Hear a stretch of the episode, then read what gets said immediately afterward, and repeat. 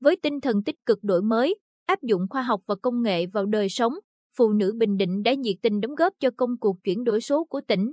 Nhân ngày quốc tế phụ nữ năm nay với chủ đề đổi mới sáng tạo và công nghệ vì bình đẳng giới, báo Bình Định ghi lại ý kiến của ba gương mặt nữ liên quan đến lĩnh vực này. Với mong muốn nâng cao chất lượng tổ chức hội, thời gian qua, Hội Liên hiệp Phụ nữ tỉnh đã tích cực tham gia chuyển đổi số. Chủ tịch Hội Liên hiệp Phụ nữ tỉnh Nguyễn Thị Thu Thủy cho biết, các cấp hội đã sử dụng phần mềm quản lý hội viên, giúp việc nắm bắt, truyền đạt thông tin giữa các đơn vị thuận tiện hơn. Các báo cáo tài liệu cũng được chuyển thông qua ứng dụng Zalo Gmail thay vì bản giấy như trước. Cùng với đó, hội đặc biệt chú trọng xây dựng trang Facebook chất lượng, sôi nổi để đông đảo hội viên thường xuyên theo dõi, tương tác. Hội đăng tải đa dạng hình ảnh kết hợp video, các thiết kế infographic theo từng chủ đề. Sử dụng flycam ghi hình hoạt động kết hợp với livestream trên trang Facebook. Thường xuyên tổ chức các cuộc thi online, khuyến khích hội viên tham gia với tinh thần đổi mới sáng tạo như phụ nữ khởi nghiệp sáng tạo, thiết kế thông điệp và giải pháp trong công tác truyền thông bảo vệ môi trường năm 2022. Ngoài ra, việc ứng dụng công nghệ thông tin vào công tác hỗ trợ hội viên cũng được các cấp hội thực hiện. Như buổi truyền thông phụ nữ gắn sản phẩm OCOB với kinh tế số và phát triển xanh, ứng dụng công nghệ 4.0 vào hoạt động kinh doanh được tổ chức nhằm hỗ trợ hội viên thành lập, quảng bá các gian hàng trên sàn thương mại điện tử, làm quen với các kỹ năng phục vụ kinh doanh trên nền tảng số như cách livestream, đăng bài quảng cáo. Một số cơ sở hội còn thành lập nhóm mua bán online, tạo điều kiện thuận lợi để hội viên trao đổi, kinh doanh. Bà Thủy cho hay, chuyển đổi số là xu hướng của thời đại. Do đó, mỗi cán bộ hội đều được trang bị những kỹ năng cần thiết để sử dụng thành thạo các phần mềm, ứng dụng, từ đó hướng dẫn chị em hội viên cùng nắm bắt và thực hiện, từng bước nâng cao chất lượng đời sống. Trong hoạt động nghiên cứu khoa học và công nghệ, phụ nữ để lại dấu ấn với những đóng góp tích cực. Theo Phó Giám đốc Sở KH và CNVO Cao Thị Mộng Hoài, từ năm 2012 đến nay, toàn tỉnh có 171 nhiệm vụ khoa học và công nghệ cấp quốc gia, cấp tỉnh được phê duyệt triển khai.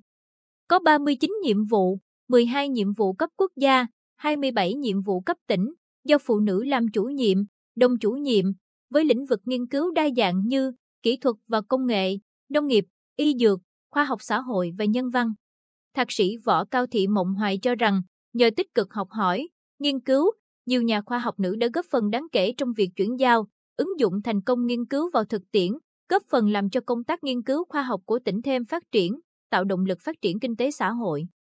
Bà Hoài nói, cùng với sự phát triển của xã hội, phụ nữ ngày càng thể hiện vai trò quan trọng trong mọi mặt của đời sống, kể cả nghiên cứu, sáng chế. Bằng sự tỉ mỉ, nhẫn nại, nhiều chị em đã cho ra đời những sáng kiến có tính ứng dụng cao, đáp ứng được nhiều nhu cầu, mục đích khác nhau. Tuy nhiên, để tạo điều kiện thuận lợi cho phụ nữ được cống hiến hết mình trong nghiên cứu, cần xây dựng, cụ thể hóa các chính sách về hoạt động nghiên cứu đi kèm với lồng ghép giới trên cơ sở lắng nghe ý kiến từ các nhà khoa học nữ, chính quyền, ban, ngành, đoàn thể liên quan. Đồng thời, thúc đẩy bình đẳng giới tại từng cơ quan, đơn vị, có chính sách đào tạo, quan tâm, động viên nữ giới trong nghiên cứu KH và CN, tăng cường đầu tư nguồn lực, kinh phí để thúc đẩy sự phát triển toàn diện nguồn nhân lực nữ trong lĩnh vực nghiên cứu. Với hơn 20 năm giảng dạy và nghiên cứu,